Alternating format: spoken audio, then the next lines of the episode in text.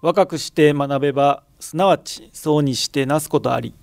そうにして学べばすなわち老いて衰えず。老いて学べばすなわち死して朽ちず。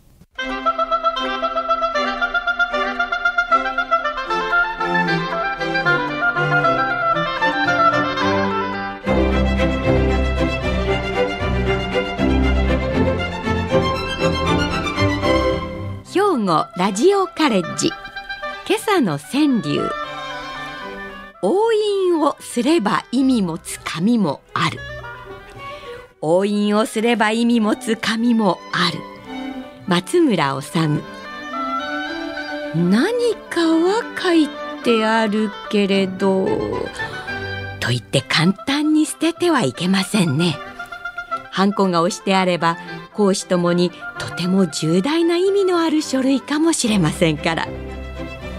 さて今朝の兵庫ラジオカレッジは漫才作家で吉本 NSC 講師本田正則さんのご出演で「笑おうね生きようね」をお届けします。今朝の講座は本科生対象の単身課題番組です。本科生の皆さんは講座を聞いて感じたことをはがき1枚にまとめ事務局まで提出してください。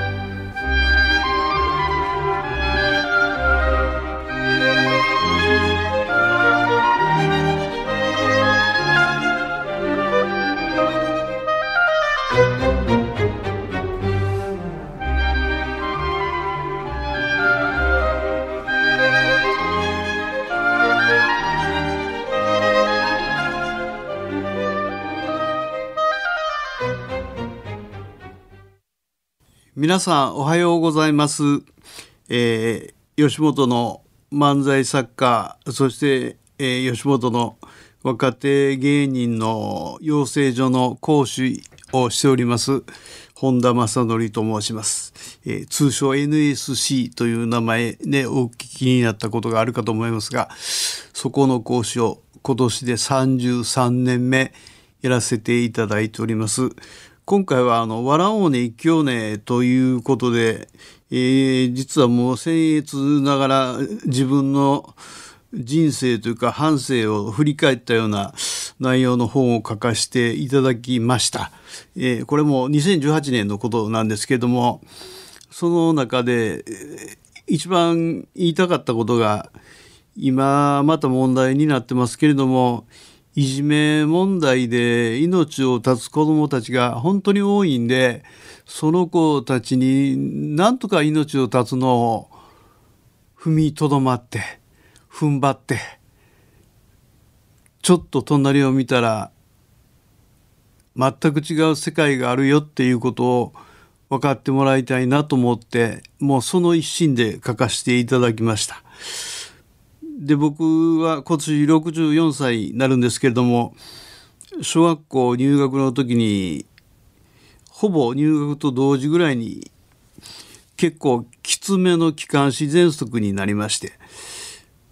でほとんどが夜中の1時から3時に発作を起こしてそのまま病院に運ばれて朝偉くて学校に行けないっていう繰り返しで、えー、1、2年生もほとんど学校に行かずで3年生あまりにひどくなったんで入院をして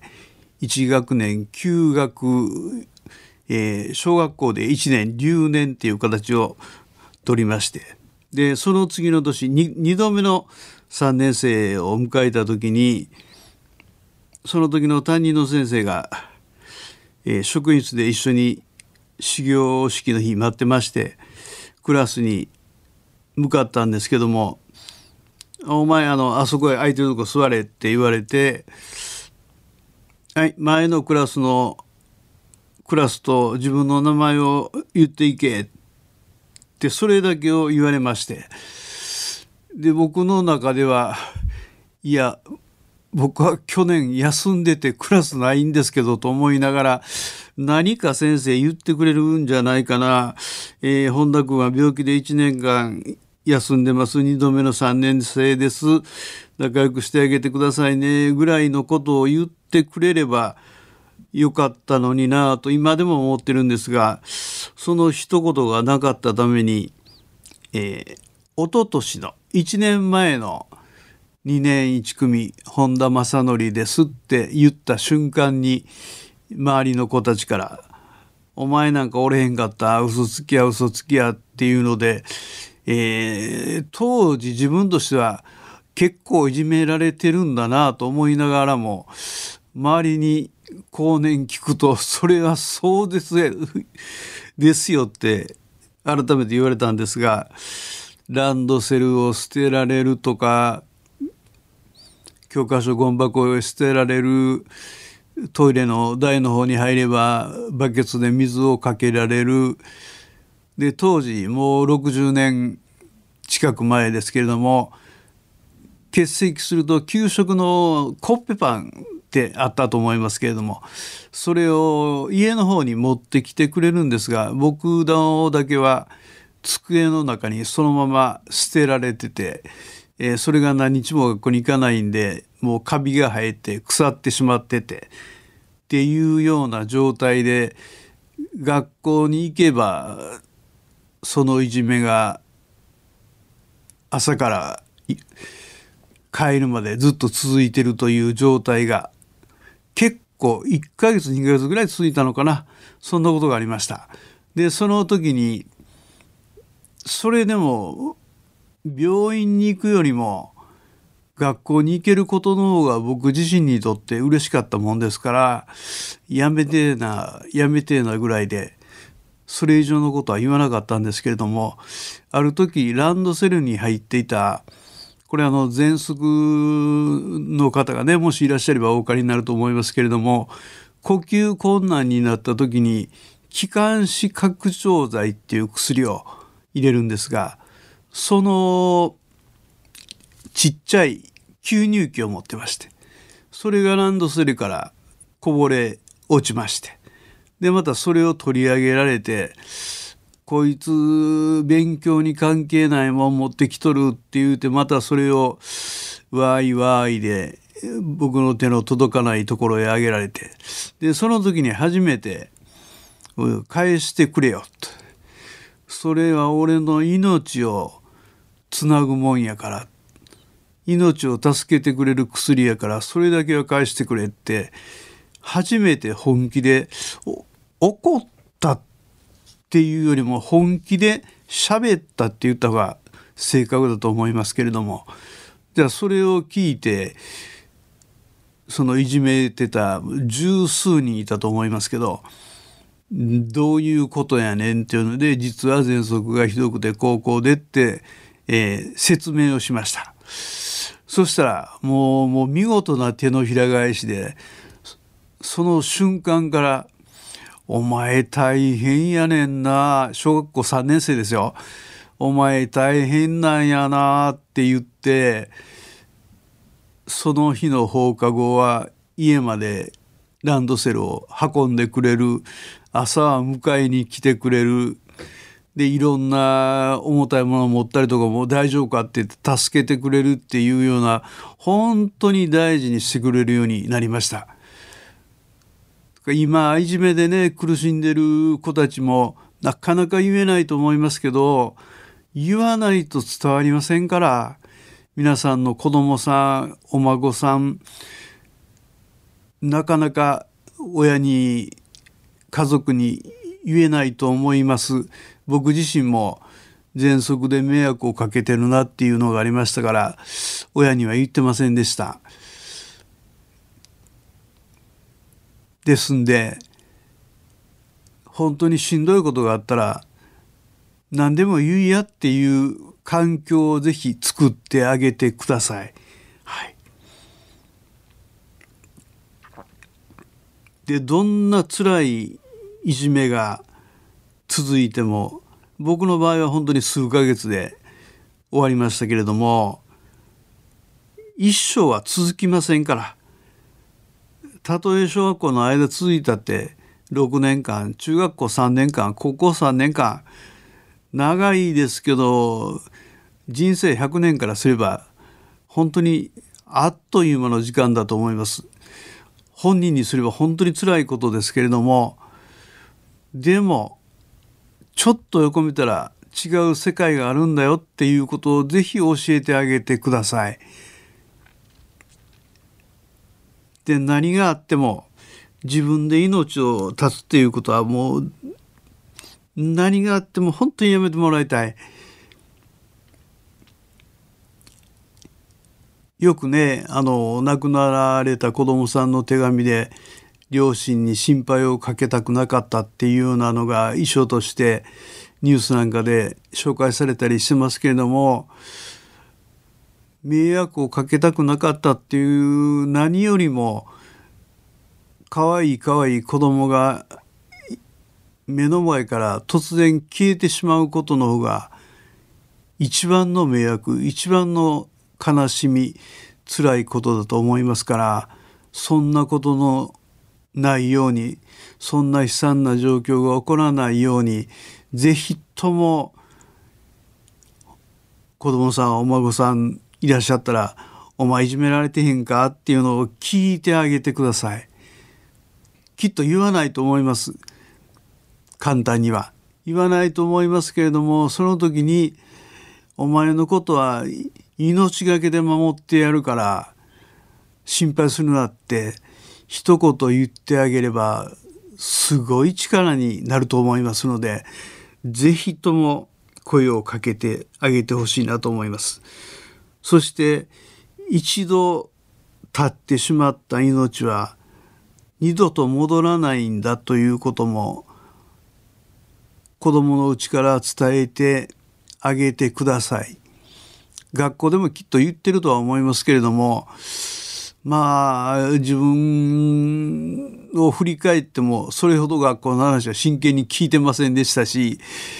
えー、真正面で正座今ならキッチンでもいいですが椅子に座って正面で本人の目を見ながら一度経った命は二度と戻ってこない。うんですからどんなことがあっても頑張ってやっていこうっていうことをぜひとも伝えてあげていただきたいと思います。僕何冊かこの「笑おうに生きよね」が 4, 4冊目の本になるんでしょうか。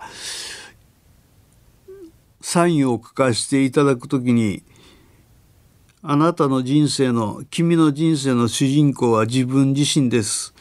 どんな時も感謝を忘れず一生懸命頑張っていきましょう。っていうふうに書かせていただきます。えー、これは吉本新喜劇を書いている時にいわゆる早くの子たち。出番が1分2分3分。幕が開いてよくあるうどん屋さんに来るお客さん。それだけの出番の子たちのセリフを書きながらあこの子たちにとってはこの1分2分が主人公なんだなと思ったのがきっかけです。ですから皆さんあのどんな役をしていようがそれこそ今どんなお仕事をしていようが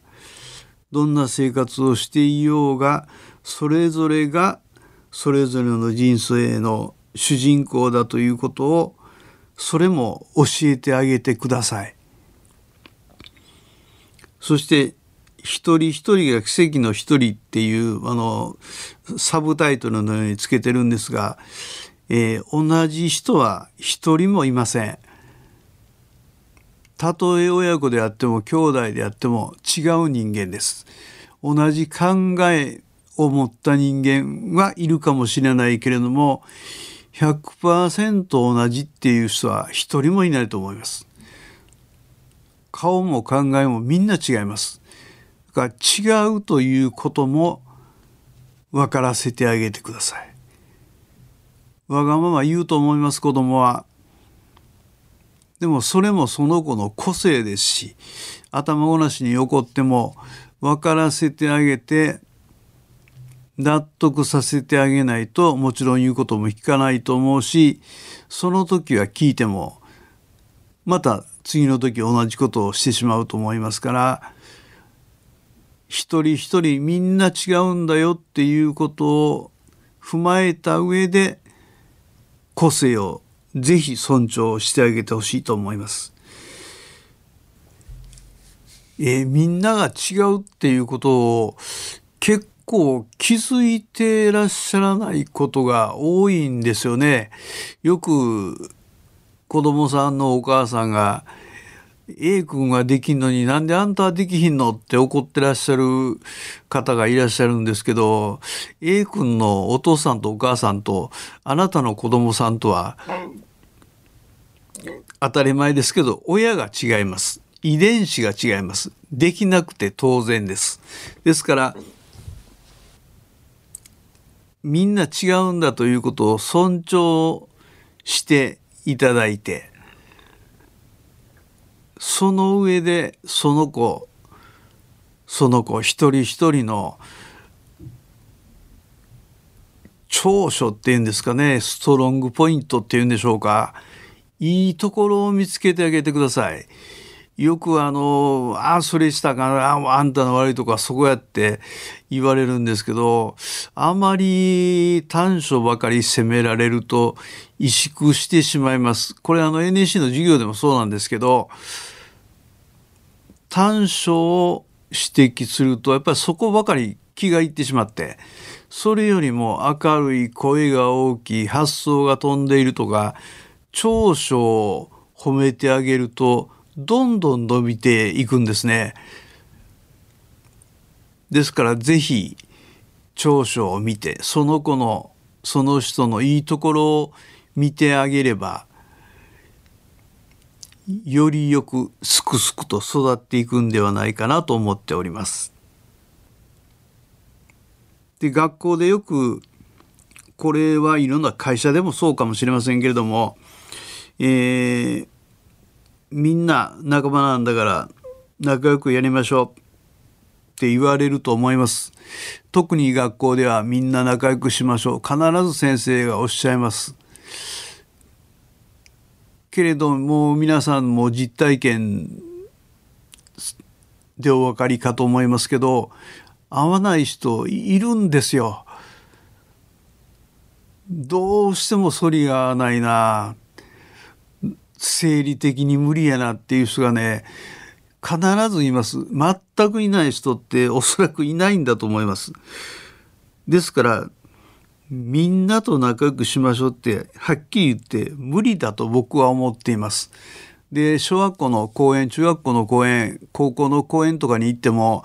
えー、先生方には申し訳ありませんがみんなと仲良くなんかできませんっていうのを伝えるようにしてます。で伝えた上ででも挨拶はしっかりはっきりそれも目を見てする。連絡事項があったらそれもきっちり目を見て相手に伝える。でそれ以上のことは一切関わらないっていうふうにすると余計な摩擦が起きませんし変なことに巻き込まれることも少ないんじゃないかなと思います。で僕今年64歳ですけれどもまた12月に本を一冊出させていただくので今書いてる最中なんですけれどもまだまだ勉強することも山のようにあります。やり残したことも山のようにありますしやりたいことも山のようにありますし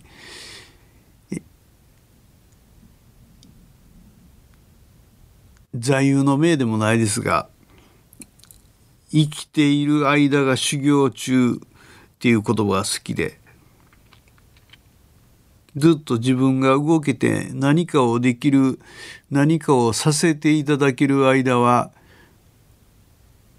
一生懸命やろうと思っています。でお聞きのね中高年の皆さんも、えー、第1ラウンドは終わったかもしれませんけれどもこれから第2ラウンド第3ラウンド第2ステージ第3ステージは何が待ってるか分かりませんから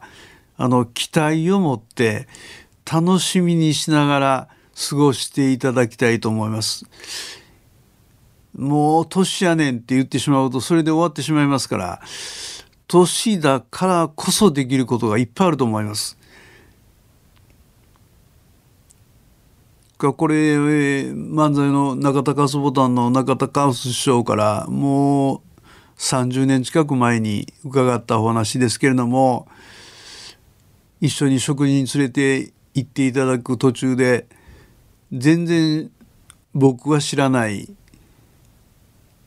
お年寄りの方のところに「ちょっと待ってて」って言われて走っていかれました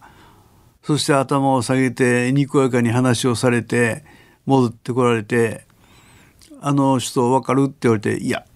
存じ上げません」って言うと、えー、古い芸人さんで挨拶したら喜んでくれはんのよって。で僕たちが忘れてはいけないのはあの人たちが頑張ってくれはったから今の道があるんだってそれを絶対忘れちゃいけない。それを NSC の若い子たちにも伝えていってほしいっていうふうに言われました。これ NSC に限ったことではないと思います。もう人生すべて皆さんが頑張ってこられたから今があるんです。そういうプライドはぜひ高く持っていただきたいと思います。もう年やからあかんねん。そんなことないです。それまでにどれだけのことをされてるのか。うん、それを若い子たちにも話してあげてほしいと思います。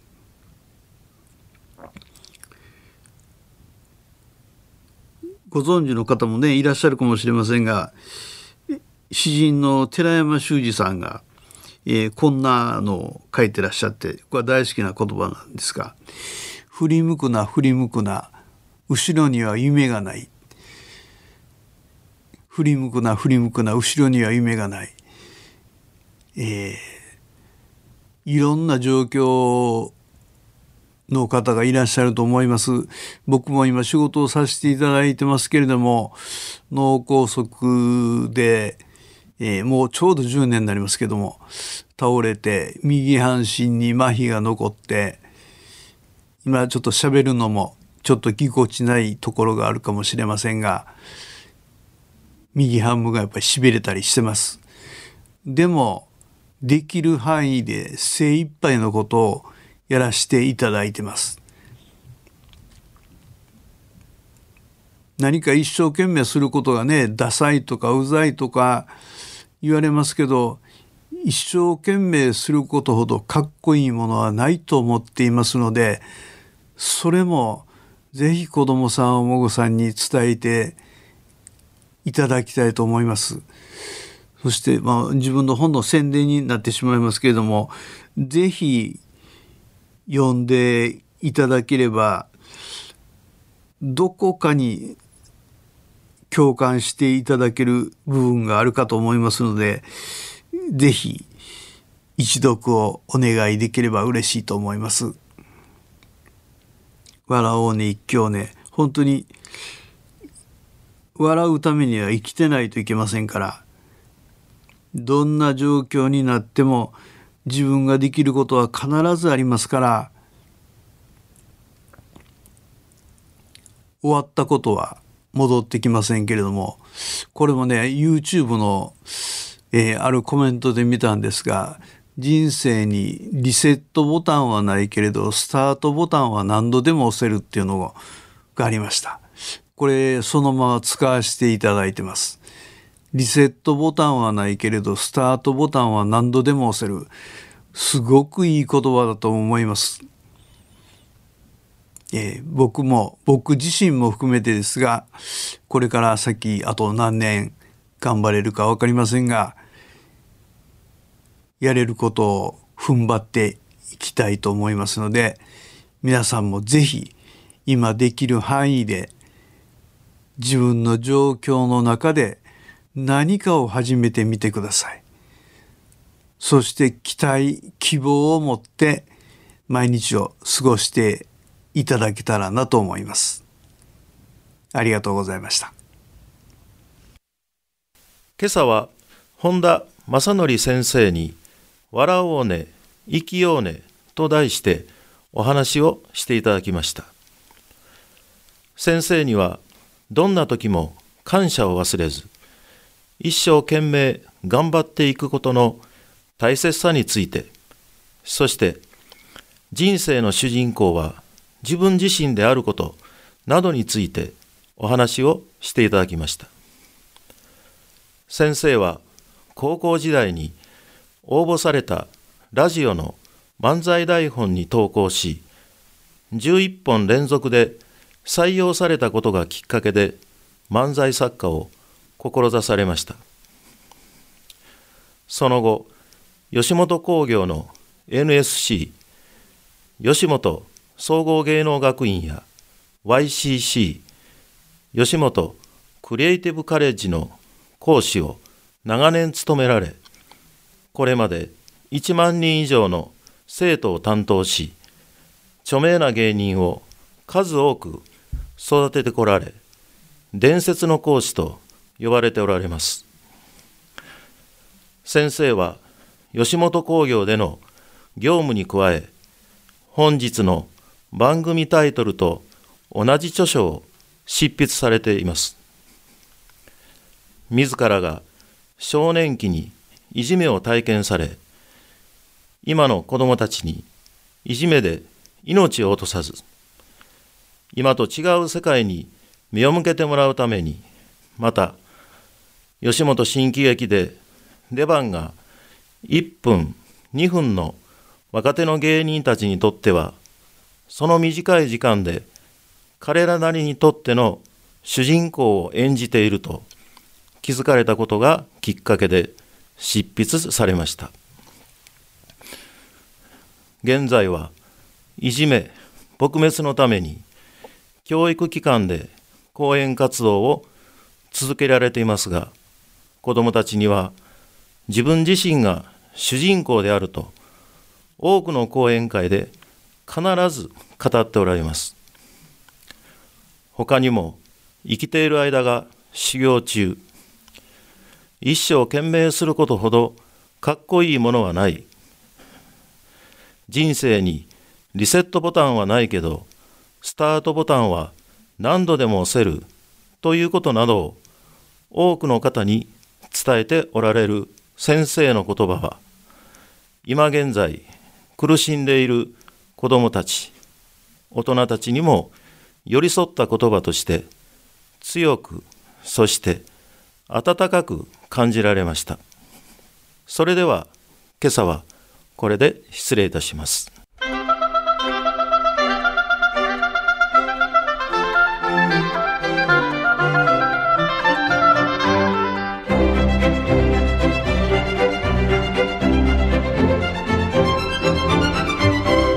兵庫ラジオカレッジ。今朝は笑おうね生きようねを兵庫ラジオカレッジの上村光一学科主任の案内でお届けしました来週は和太鼓松村組代表松村公彦さんで和太鼓松村組を予定していますこの番組は兵庫県生きがい創造協会の提供公益財団法人井上記念会の協賛でお送りしました。